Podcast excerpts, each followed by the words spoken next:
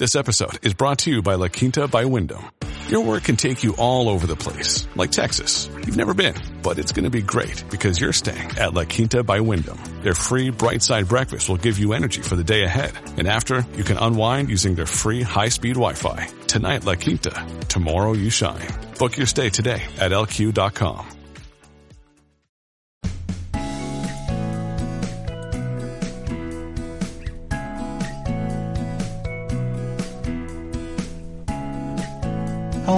I'm Jim Malliard, host of the Malliard Report.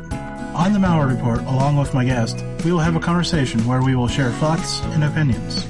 For more information, my bio, past shows, social media links, and so much more, visit malliard.com.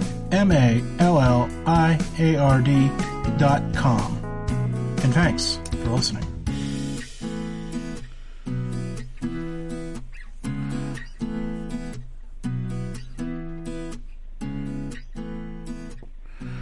I want to welcome everybody to the report. Before I begin, I've got to mention veritasapparel.com slash Malliard or come over to the website, click their big banner link on my website.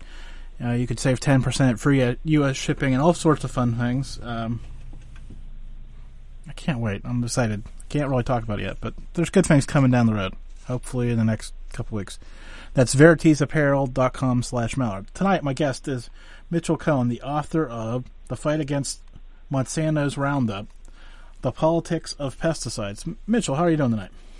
Hey, I'm doing fine. How are you, Jim? And all the listeners. All the listeners, waving hello to them. Oh, I am on Yeah. Facebook Live, and I guess I better be careful how far I put my hand in that camera. Um, that was almost bad.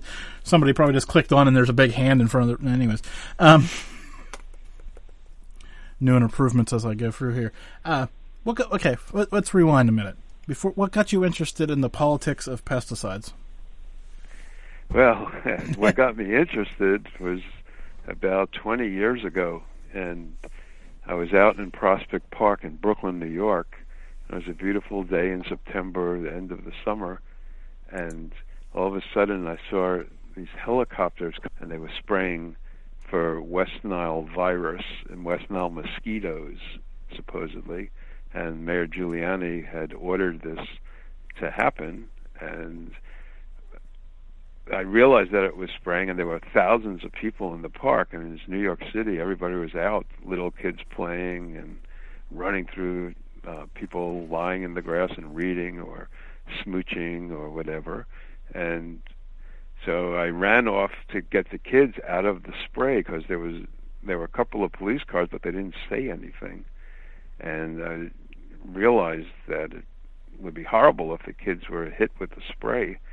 So I just recruited kids to come with me and get all the other kids, but some of them got sprayed and uh, just covered.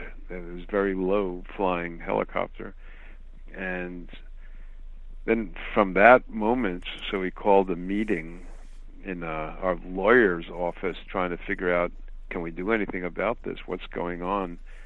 And it was in the middle of a hurricane. The meeting the next uh, few days later, and so we ended up with people there who didn't know each other at all, and we all were really concerned about what was going on, and so we all taught each other. So most of us didn't have all the knowledge at all. Uh, we went from zero to sixty in like one day or two days, uh, in terms of what we knew about the pesticides, and we just educated each other. We all had little pieces of knowledge, and we decided to form uh, this no spray coalition, and we started fighting against the city on it. We got some toxicologists, Dr. Robert Simon, who was fantastic, and he helped fill us in on the science and what was going on and then we a lot of us already were activists of one sort or another so we sort of knew how the politics was going to work. And we started testifying at city council hearings and hearing what the other side was saying why they were spraying. And we just got more and more involved in it and we set up our website which is nospray.org and just had loads of information on there. And eventually we filed a court case against New York City, and it took seven years uh, under the Clean Water Act and several other acts, but all the other ones were excluded by the different levels of judge. Uh, but they allowed it to go forward under the Clean Water Act thanks to uh, creative lawyering by our lawyer Joel Kupferman from the New York uh, Law and Environmental Justice Project, and and also uh, and then Bobby Kennedy's group joined later as lawyers when uh, we were up on a higher level of court, and so we filed it, and uh, eventually we judge ruled in our favor that they're not allowed to spray over open. What it was is uh, over open water or navigable waters. So if the spray drifted, which it did, it, that was illegal, and the judge ruled it was illegal, and the city was contesting that all the way through, and the city lost.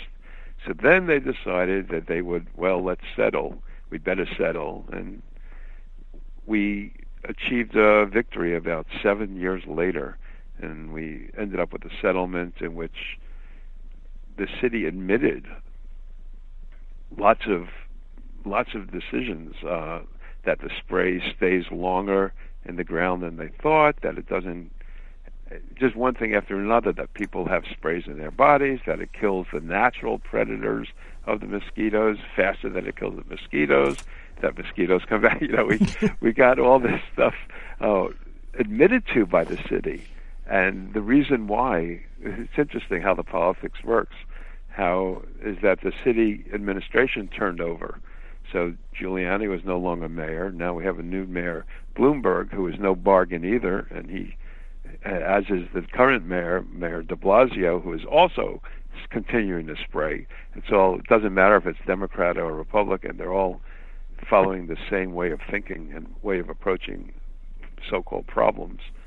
And but because it got turned over in the Department of Health with new people, and they were into challenging the, the people they replaced. And so they actually uh, made all these admissions, which was quite amazing. And so we, uh, so that's how we got into it, uh, how we started.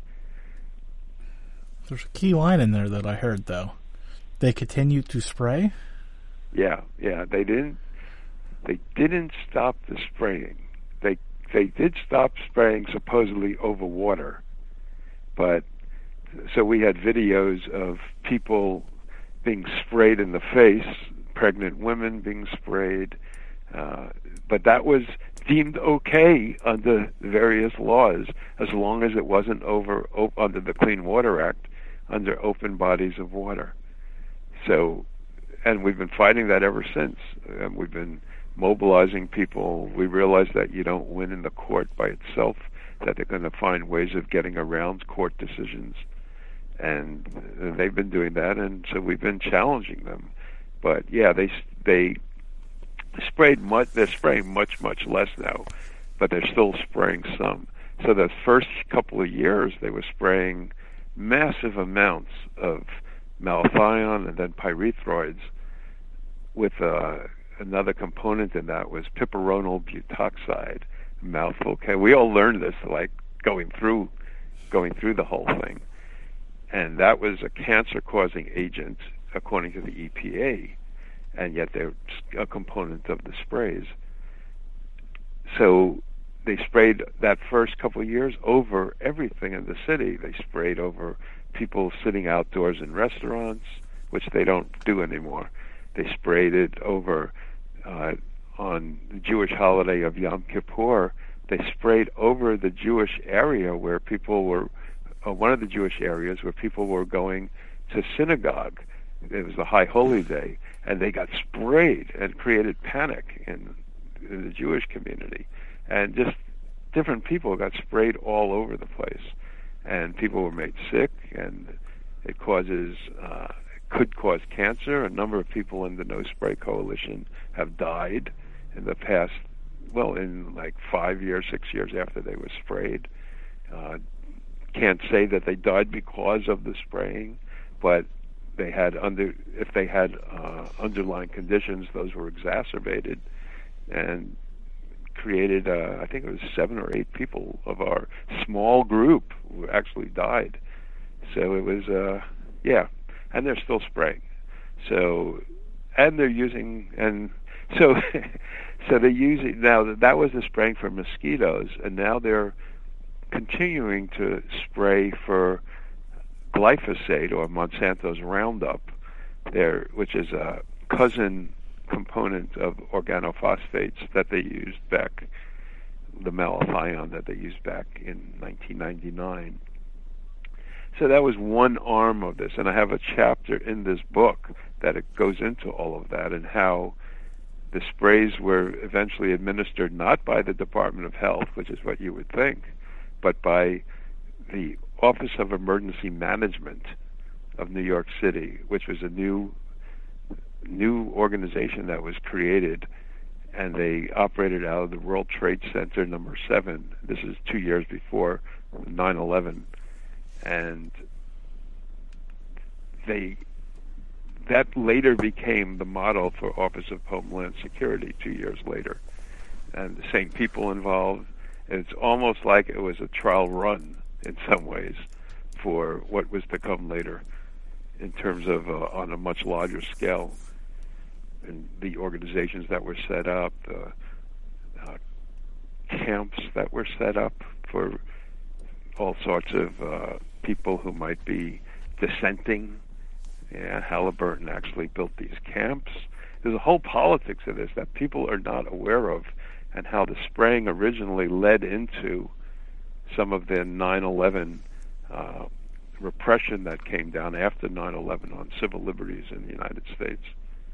So yeah, so that's part of the politics that goes hidden, and I try to bring some of that out in the book, as well as talking about the dangers of the Monsanto's Roundup, how it was that Monsanto could lie for years and years and years on first on Agent Orange, and then on other.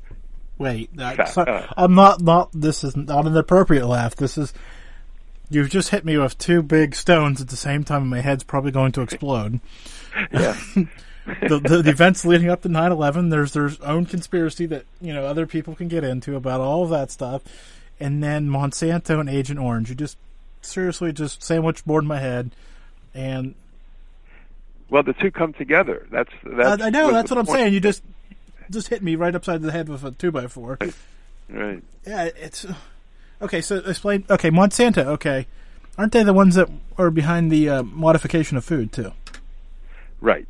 Okay. Well, yes, that's the other main component is the genetic engineering of corn and soy and other types of crops that they that's the new technology that has been developed and that and that they then spray Roundup on it. So these crops are designed to withstand, to be saturated with, and withstand spraying of Monsanto's Roundup.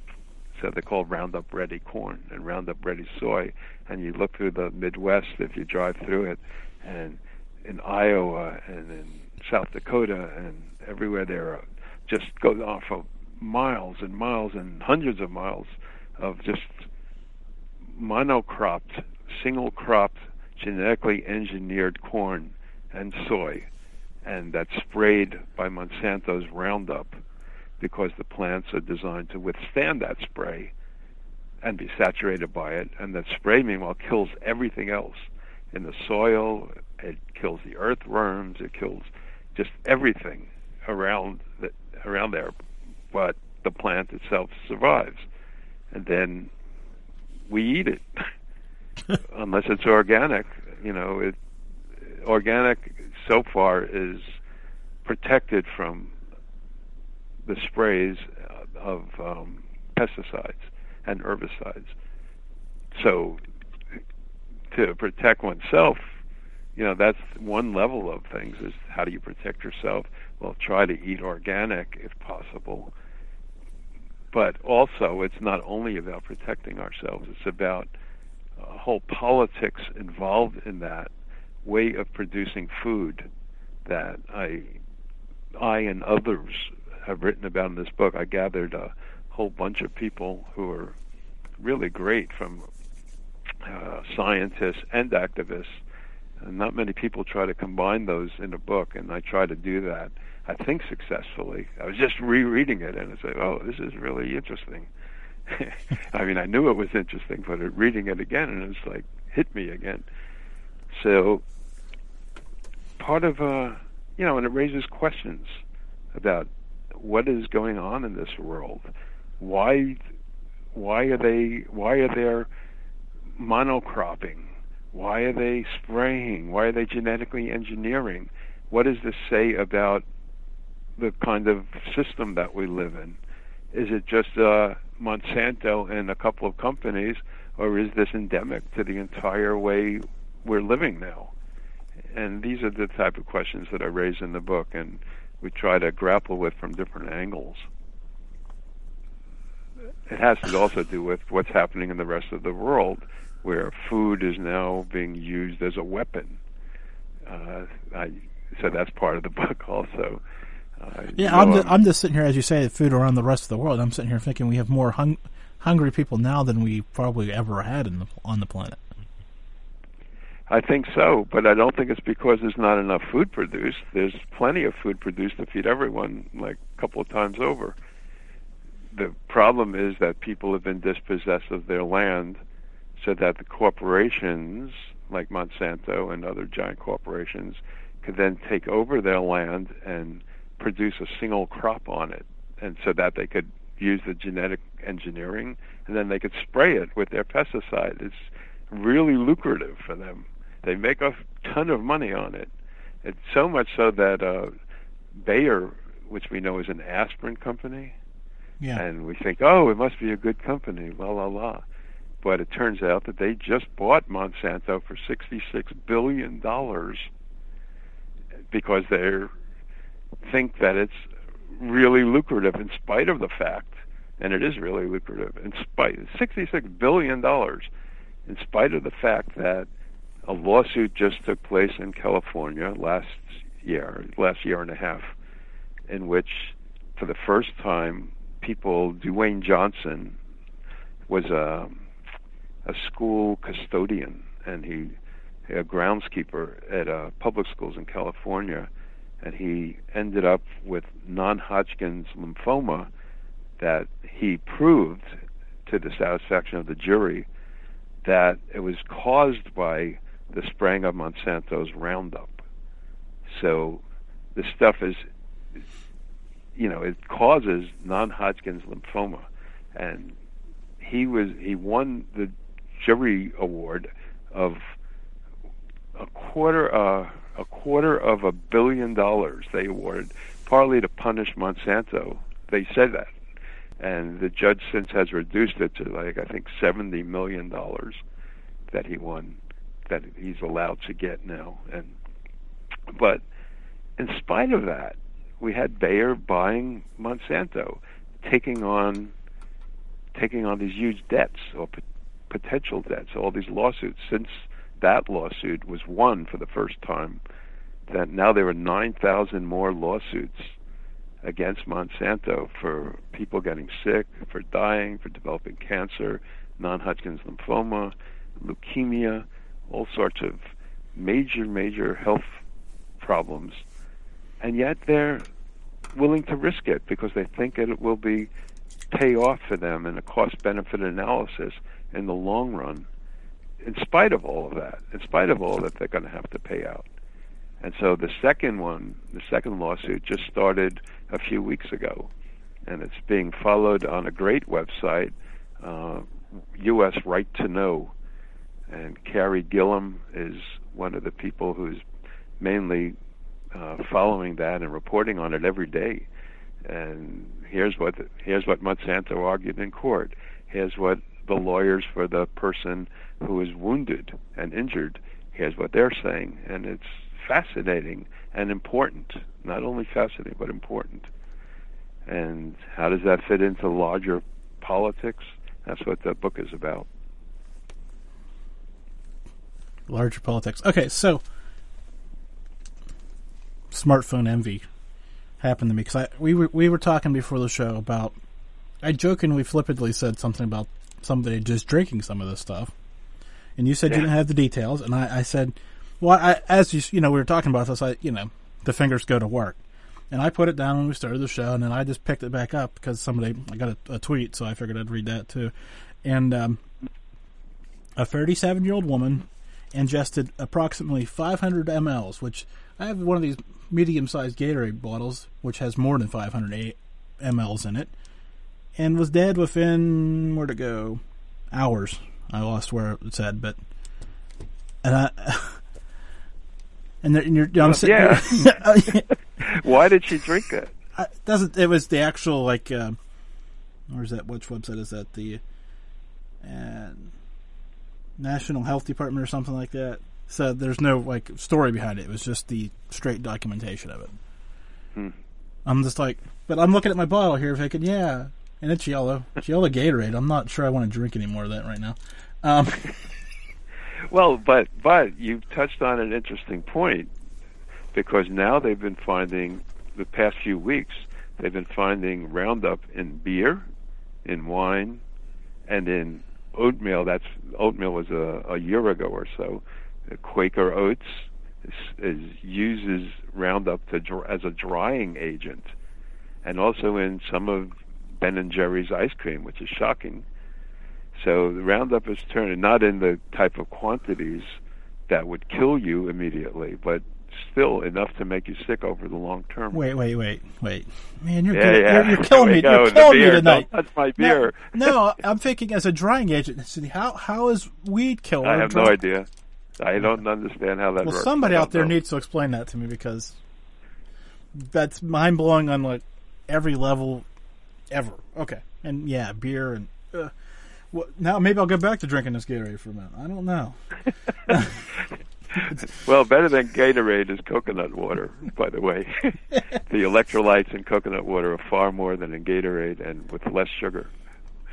So there's my pitch for uh, for a product. Uh, and by the way, Gatorade is not paying me to mention them, but they should. Of course, now I'm hearing coconut water is better, so well, that probably I guess. Um. So, how I guess I obviously know the answer to this question, but I'm going to ask you anyways. How is how is this stuff still legal? How is what? How how is Roundup and all these other chemicals still legal? Uh, good question. That's uh, that's a sixty-four thousand dollar question.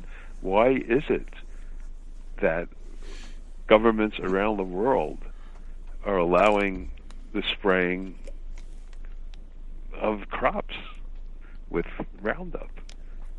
And not only crops, but in New York City, we have a new movement here. To, they use Roundup for cosmetic reasons, not even in crops to kill the weeds that grow between the cracks in the sidewalk and and they just do that rather than hire the workers who used to do it by hand they figure that the chemicalization of of just weeding will be cheaper or more cost effective when it's it's not if you factor in the health issues at all but they don't do that so why is it legal Good question. I have no idea why the mayors and uh, just on the local level, why don't they ban it outright? So that's uh one of the pressures we're putting on the mayor of New York right now and around the country. Uh, uh, just two days ago, I saw that Miami became the first city in the United States to ban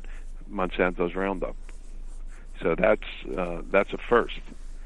And why isn't it banned here? Why isn't it banned in other countries? The only countries, as of uh, the writing of the book, which was about a year ago, the there were only seven countries in the world that banned genetically engineered crops. So, and and you probably wouldn't believe which countries they were. Of the seven, I have the list in the book. Of the seven, one of the main ones that banned it was Venezuela. I'm not saying the U.S. is going after Venezuela because they won't allow genetically engineered crops to be planted, but that's part of things that we don't expect when we hear about, you know, what's going on in Venezuela. Another major country that also has banned genetically engineered crops has been Russia.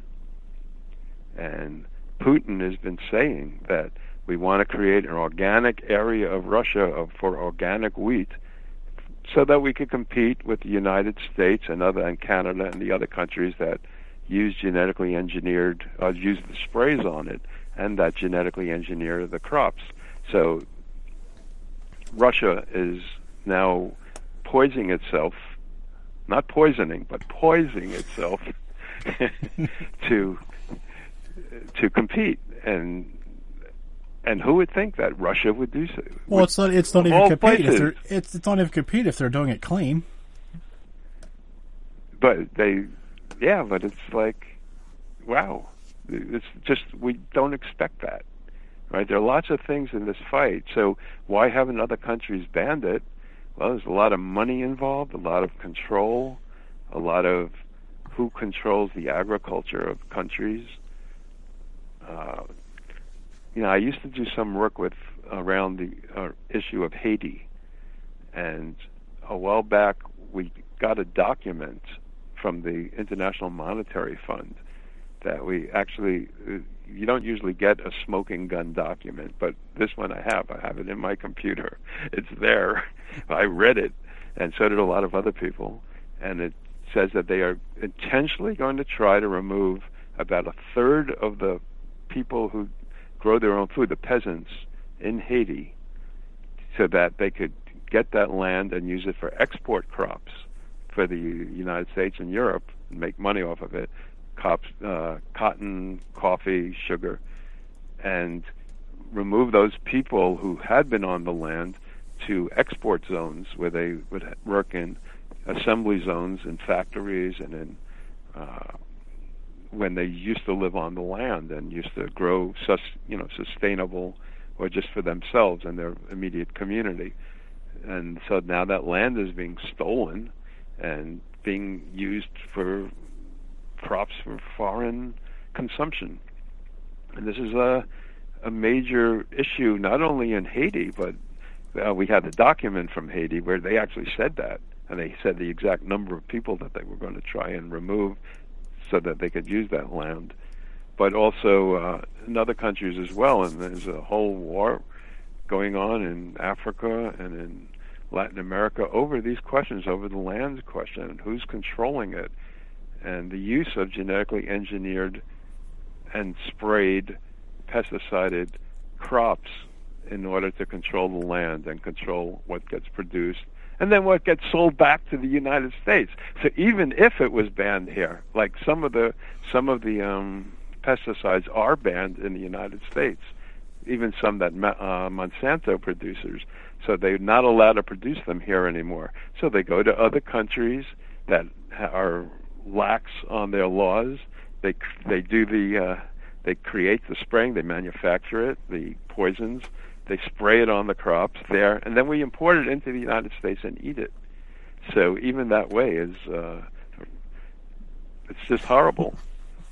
You know, it just makes you uh, it just makes you want to scream, if not something more dramatic.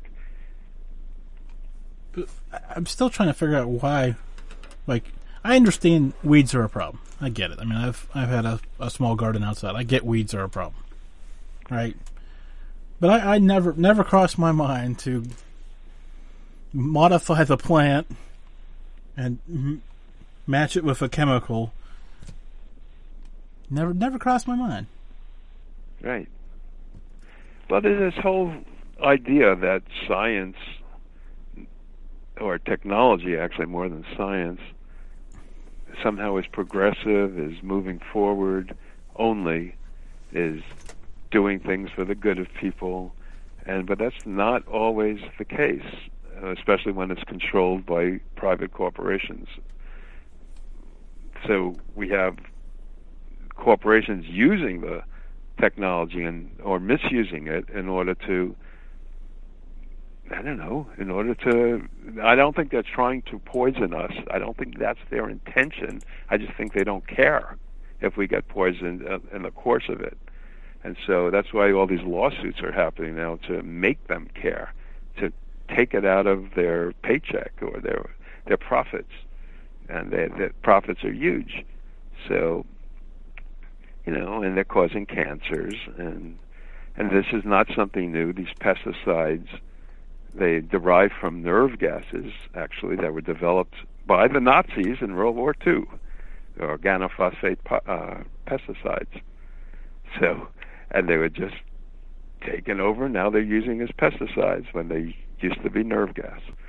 So, how did it happen that our government allows Roundup, as well as Agent Orange? So go back a few years. Agent Orange, dioxin, and other deadly chemicals. They all have the same series of lies, and the government knows they're lying, but they look the other way to then have credible denial and then and allow them to go on and do what they're going to do. And you know, I'm not the first to write about that. Obviously, there are a lot of people writing about it.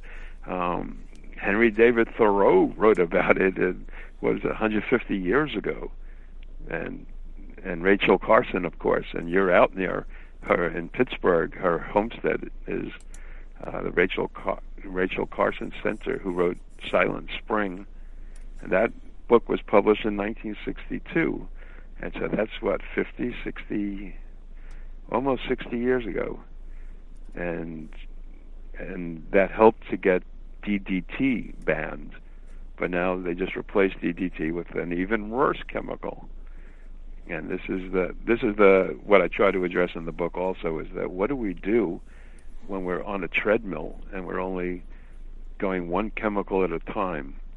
So we ban. It used to be arsenic, so we got that banned, and then it became DDT and or, organochlorines, and finally got that banned after a huge movement in the late 50s. Okay, and then uh, and that got replaced by organophosphates and pyrethroids and and all of these are horrible. They're all endocrine disruptors. They all contain cancer causing agents. And it's turning out now that in recent studies that Roundup, in areas that are sprayed with Roundup, they're finding high levels of arsenic, of all things. So somehow arsenic is in the Roundup, or in some formulations of the Roundup. And was that ever told to the government?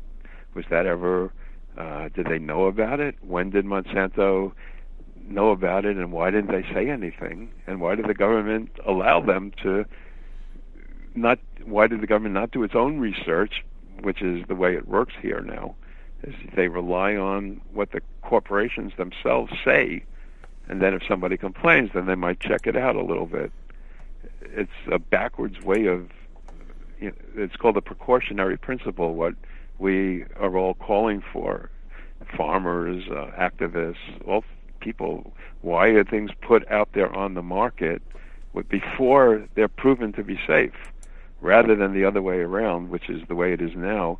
Is they put things on the market, and then if they turn out not to be safe, then there's a big fight over it. You know, that seems to me to be a backwards way of doing things. I don't know. How's that seem to you? it seems very backwards. And, uh, you're you're leaving me speechless. Was the hor- the worst thing you could do to me? But it's a good thing to. I mean, that tells you I'm actually listening and not reading questions when I sit here and, and stumble around and mumble around. And but I talked to Sheldon Krimsky a couple. I guess it was a month ago now. Oh, he's great. Yeah. Yeah, and I'm sitting here and you know, I thought I, I thought after I talked to him, I'd be I'd be good for this one. You know, I'd be ready. Not necessarily jumping in the deep end again. Boy, I don't want to know. I don't want to know if I don't want to know if there's another deep end after this. Okay, just leave me right. out. No. well, Sheldon has a chapter, Sheldon Krimsky, in the book on how it was that the different international agencies came to take so long in banning or in challenging Roundup. And how was it? That it took the UN a while, and they finally one of the UN agencies, major agencies, finally said that causes cancer. It's a probable cause of cancer, and that was. And then Calif- state of California went even stronger. Finally, just a couple of years ago. So this is all new, right? And Roundup's been used for 20 years or 30, you know, I think it's 25, something like that years. So yeah, so these are so Sheldon Krimsky addresses that question in the book is what was the process by which this got declared declared finally cancer causing and why aren't governments listening and why because there's money in it and there's control in it and there's politics in it and there's it's disgusting and it's sort of a to me it's a an example of the way a lot of things get done in this country. It's not only pesticides. So I try in part some of the chapters to look at uh, the, how why that's an example of other things, of other processes, other ways of looking at our lives and our and try to address that. So if people are interested in getting the book, you could go to the politics of pesticides com. That's www.thepoliticsofpesticides.com, and there are different choices then for you to get the book. Uh, you could go through Amazon, or you could go through, which I encourage people to go through their independent local bookstores. And that's an option for doing that too, and it will take you to a community bookstore near you to get it through that through that way. And it's also in Barnes and Noble as well. And it's sort of out there all over the country now. It's pretty exciting to see that happening. And I've been, you know, I've been asked to talk in all sorts of places, and as I start to go around, I am stunned because every single community has an anti-pesticides group. There are local people everywhere that we never heard about before, yet they're organizing. The, it's it's an issue that it's not even a minority issue, or you know, of like forty percent or forty-five percent. It's like eighty percent of the people, or eighty-five percent, don't want to be sprayed. And even the remaining people don't want to be sprayed, but they think, well, they'll survive it somehow. But it's not. It's poisoning us, and it's causing all sorts of ailments. So in the book, we have how it part of it we had a few scientists uh, we had uh, Robin Esser Robin Falk Esser is writes about how how it works in the body to go through different pathways and she refutes uh, Monsanto's claims about why it can't hurt people or higher organisms and she just runs it down we have Dr. Stephanie Seneff who looks at how it could be uh, glyphosate can be an analog for glycine and how it could enter our DNA. Uh, we have several people who are works work in the chemical industry who have turned and who want to expose these horrors. And so we have that mixed in with activists, and it creates a great, uh, I think, uh, a synergistic. I love that word. synergistic uh, mixture of that reinforces each other, of uh, and makes it stronger, of activism and science, real science, not the garbage science that's promoted by these corporations and and then there's the the other part. I mean, you can't. Monsanto doesn't. I I haven't even gone into any of that. How they've been attacking farmers and not allowing farmers to label their food as genetically engineered free or GMO free. No GMOs here. You can't label that that way without incurring Monsanto filing lawsuits against you. And even if they don't win, it bankrupts you because you're up against a multi-billion dollar corporation and you're a small family farmer or so you had the case, the famous case of Percy Schmeiser up in Canada, who had a canola farm, and he didn't spray. He intentionally did not spray any pesticides on his farm, And what happened was that some of it drifted from another farm onto his farm and polluted his crops. Little bit. Polluted his canola and he got arrested by or attacked by Monsanto and dragged to court for stealing Monsanto's proprietary genetically engineered corn sequences, the gene sequences, as if that's what he wanted to do or as if that's what he was doing. And he lost in court. Monsanto, although it was close, but Monsanto, and they've gone after all over the country. They've gone after all sorts of smaller f- farmers and people who don't have the ability to fight for themselves, even if they wanted to, against such a multi-billion dollar corporation. And, uh, you know, this is not new. That's the other part that grabs me. The history of the lying by the corporation, by the just mendacity of even when you catch them in a lie, they'll just deny it, and it's obvious. So they're lying about Agent Orange. It started when Monsanto produced, as well as Dow and DuPont, produced uh, Agent Orange back when, which is an herbicide used in Vietnam, but not only Vietnam, and the dioxin that it produced. They knew about it. They knew it was going to poison people, which is a you know it was a war crime to do that, crime against humanity. To and they so they pretended that uh, the government said, well, we didn't know it would do that, and and it poisoned all of our own soldiers as well. So it poisoned a million Vietnamese, and it, poisoned tens of thousands of U.S. soldiers, and nothing. You know, they just get away with it, and just their lies.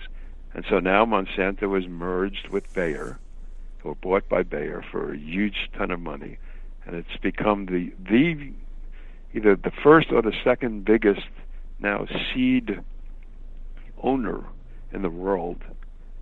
That merger, and then DuPont and Dow have merged to form what is it, Corteva? I think they're calling it now, and that's become a huge seed, another seed uh, company, and then Syngenta, I believe, has merged with or bought by China, uh, the major biotech company from China, and they've become so. The three of them, and there's one or two others, have be, they control all the world seeds. It's it's staggering. It, it really. What that means is that uh, shortly, unless we do something about it, all the world seeds are going to be controlled, they're all going to be genetically engineered, sprayed, and controlled by these several giant international corporations, and which means that people, small uh, people all around the world, small farmers, others, are going to be at the mercy and already at the mercy of these corporations with the help of the governments. Oh, so to get back to one of your questions, you got me on a roll here. it's good. I like it. I mean, it makes my job a lot easier. Back to one of your questions before, why doesn't the government do something about it? Well, look who's in the FDA, the Food and Drug Administration. Uh, look at the revolving door between these corporations and government officials. I mean, we see it now under Trump, for sure, and the Environmental Protection Agency having the heads of it were from the coal industry, but not. But it wasn't only Trump; it was under Obama, and it was under Clinton, and it was under Jimmy Carter, and it was under George Bush. It just throughout there's this uh, Clinton Gore were known for those of us in the movement as the administration from Monsanto, because that's when genetically engineering, uh, genetic engineering became widely used and approved. Why was it approved? Because the people writing the new laws came out of the industry. They were appointed by those presidents and other and to uh, to run the supposedly watchdog industries. And in the book, I go through a whole bunch of them, who these people are, what their names are. They're not known at all. There's uh, one guy, Michael Taylor, who used to work for Monsanto. I think he still works now again for Monsanto, but he's a good example. He worked for Monsanto. He was pulled to put in place of uh, what agency was it? I don't know. He wrote the laws on genetic engineering for the U.S. government. Then after he, after a couple of years, then he went back into the industry, and then back again in the next administration, and this goes on and on as revolving door. And we I mean, one of the reasons I wrote the book is not only because it's interesting to me, but because we're part of a national and even international movement against pesticides and against genetic engineering of crops. And that is so important. So I wanted to write a book that would help shape or help guide and give give legs to that movement to help cohere it because it's to try and create a way in which people could see, okay, here's what we need to do to help create a movement that will last and that can stick together and and work t- and work together instead of being uh, just bits and pieces all over the place, which is great, but you know, and everywhere in every community, there are targets that I think people should focus on that are involved in genetically engineered and in pesticides. There are banks that fund these corporations that are in every community. There are agencies everywhere, government agencies as well as uh, smaller type agencies. I just testified uh, last week at the New York City Council hearing, the Parks Department saying that they shouldn't get their money that they want in their budget unless they agreed to no longer spray uh, Roundup. And so now they heard that, and now I don't know if anything's going to happen with that, but there are several of us who testified to that. But it's not only testifying, people take actions. People block spray trucks. People in California, uh, in California about 20 years ago, when they started spraying for different, uh, what was it, different bugs and the marijuana crops in Northern California, people shot down the helicopters. And you know, these things, there's actually a war of sorts going on. And well, that was just one example, and maybe an isolated example. There are many lesser dramatic or lesser violent type of things that people are doing, but that are all part of the same movement. So, to get back to how I started the question, why did Bayer buy? How does it? How does it think it's going to recoup its money that's spending sixty-six billion dollars on purchase of Monsanto? Well, it turns out, and I didn't know the answer to that when I wrote the book, uh, and it's just coming out now that Monsanto has genetically engineered, succeeded in creating a genetically engineered marijuana plant. And so there's going to be Roundup ready marijuana that they're going to spray with all these poisons. People are going to take that into their lungs and get really sick from it. It changes the whole chemistry of the plant. And at the same time, you know, marijuana has been is being legalized in different places all around the country, something that I and many others have fought for. It should be legal. Yet it's being either taken advantage of or it's part of a process of allowing the marijuana plant to just like the corn, just like the soy, to be owned and controlled by Monsanto and three or four corporations, Dow, DuPont, Syngenta, ChemChina, and it's all going to be, well, it already is starting to all be uh, pesticided, genetically engineered, and we're in trouble. And we and we need to demand that our government, and again, as I said, this is not a Republican or Democrat issue. It's not liberal or conservative.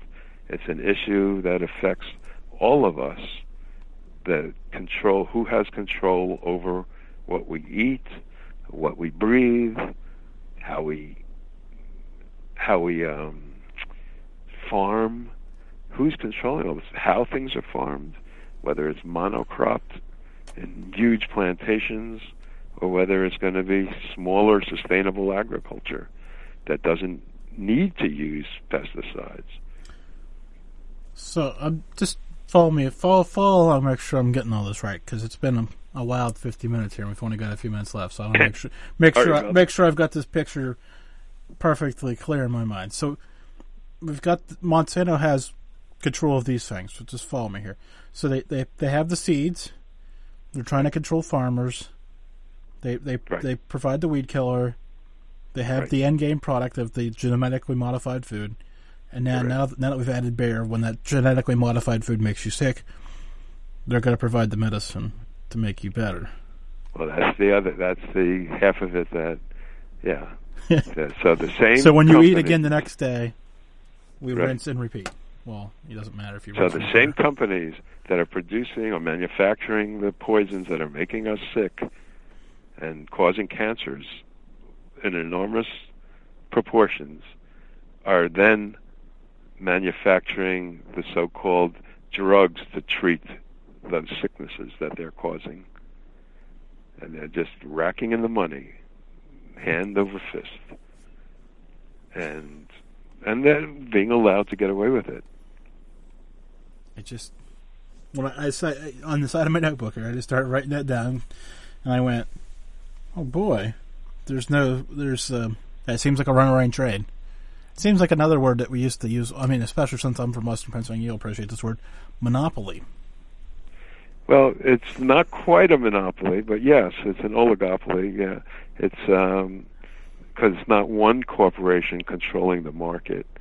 It's uh, several. It's like four or five. Oh well, we're getting there though. You know how this all Oh yeah, it's a, it's a huge concentration of of control of these seeds and of the spray and of the crops of the food that we eat, and and using it as in terms of foreign policy as well. So Henry Kissinger famously said, and I think he was accurately reflecting a horrible government policy. He said, to give food aid to a country just because the people are starving is a pretty weak reason. And so it turns out that all the care uh, or these the packaging that the U.S. sends to the victims in Africa and in of the tsunami in Southeast Asia, all of those were filled with genetically engineered material, and some countries have turned it away, said we don't want this, and huge pressures are being brought against those countries as a result. So that's part of, uh, you know, you wonder why. So Mexico is a good example to take. Uh, forget the wall for a minute, you know, but everyone thinks of that. Now, is there a wall against uh, U.S. corporations going into Mexico? that would be an interesting wall. That uh, so the corn from the U.S. and Mexico has been banning it. The genetically engineered corn is, but it's somehow some of it has gotten in, is being used to undermine the native peoples, the Mayan peoples, and the areas that the Zapatistas in the south of Mexico, in the Lacandona jungle or forest, that those areas and surrounding areas, those are dependent on indigenous corn, has been for millennia. That's how their whole economy is structured around corn. Their art and culture is around the corn. Their food is definitely around it. And the U.S. by underselling the na- even the cheap Mexican corn with genetically engineered products is causing a disruption of the entire culture in those areas with the aim of trying to take over the land. People can no longer afford to produce for themselves, can no longer stay on the land, and so they get uprooted. They have to go to the maquiladoras and the factories in the north and the assembly zones, and then those areas get taken over by these corporations. And so Mexico has been fighting against that, trying to resist. And it's interesting to watch it. And more than interesting, it's uh, crucial that we understand how that works. But it's, and so far they've been actually resisting. But it's still getting in. There been tests done on the corn, and some of the corn has, has turned out to be genetically engineered, even though they have these laws. And other countries too. Now it seems that there's a a growing consciousness of what these are doing, not only to our health, but in terms of control and politics and food control of the land. So it seems that there's a growing uh, understanding of how that's working and growing movements all over the world against it. How can these tie together? Can they be united in some way and made to attack all at once the corporations that are causing this to happen? I don't know. The pressures are really great when the U.S. government, you know, comes when they say we're going to use the military, and other countries don't have anywhere near the capacity to resist, either economically or militarily, and the one reinforces the other, then it becomes a major, major c- catastrophe for the world. And you know, it's and the lies that are being put out there, like even Jimmy Carter has been promoting genetic engineering he, he wrote articles and uh, essays in the New York Times. This is in in the late 90s. He wrote why genetic engineering is needed to feed the world, as if the reason why has to do that people are hungry and starving has to do with not enough food being produced. But that's not true. There is enough food. Uh, Frances Moore Lappé and Food First, Joseph Collins, they all showed how there's way more food being produced and it doesn't need this artificial genetic engineering. So that just becomes an excuse in order to combine the pesticides with the genetic engineering, make a fortune. When you genetically engineer something, what Monsanto does, they then you can't replant the seeds. You're not allowed to. It's against the law to replant the seeds that you normally would replant if you're a farmer. You have to buy them again from Monsanto because they own the patent, the private patent on the genetic sequence in these plants. It's just far. It's just what a what a scheme. so, so Mitchel, before before I mean, I laugh, I laugh, but it's not funny. well, it's, well, it's so either laugh or cry at this point, and I think laughing is probably better off for us. We've got Yeah. about under two minutes left, so give me the plug for the book again. Okay, so the name of the book is The Fight Against Monsanto's Roundup The Politics of Pesticides. It has a foreword by Vandana Shiva, and it's I wrote it. The most of the book, or no, I didn't write most of the book. I wrote seven chapters in the book, and then we have about a dozen other people who have written sections of it. You could get the book. It's put out by Skyhorse, and you could get the book by going to the politics of www.thepoliticsofpesticides.com, and you could go there and find out more. And I was hoping that we were going to get phone calls today, or uh, we could answer questions via phone. Well, but I guess there's no time left. we we, we well, I'll bring you back and we can do that. How's that sound? Okay, This hour great. goes fast, man. Trust me. We'll do that. We'll do that. We'll get that set up. Um, and especially thank, big thanks to Nick over at Skyhorse for setting us up because uh, I totally needed this headache I have now. Um, no, he's a good guy. Well, well, Mitchel, thanks, and I'll, I'll be in touch. We'll get that figured out. Well, thank you, Jim, so much. This is great. I love being on your show. It's wonderful. Thank you, sir. Have a good night. Thank you. Good night. So, so be looking forward to that. I am going to bring him back. We're going to, we're going to I'm going to throw open the phone lines. I don't normally let guests do that, but I, I'm going to try. I got to do some demo stuff first before I do that, though. Make sure I can actually do what I need to do to do that. Other thing, let's have some fun. Getting close to 400, getting close to eight years on the air. Let's start pumping. Let's start having a good time. Have a good night.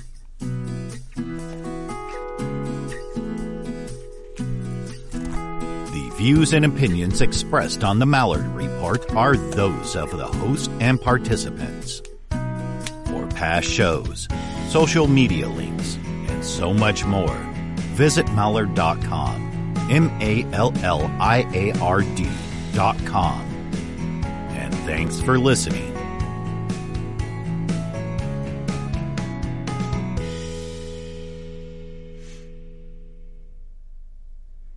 Coming soon. Hello, everyone.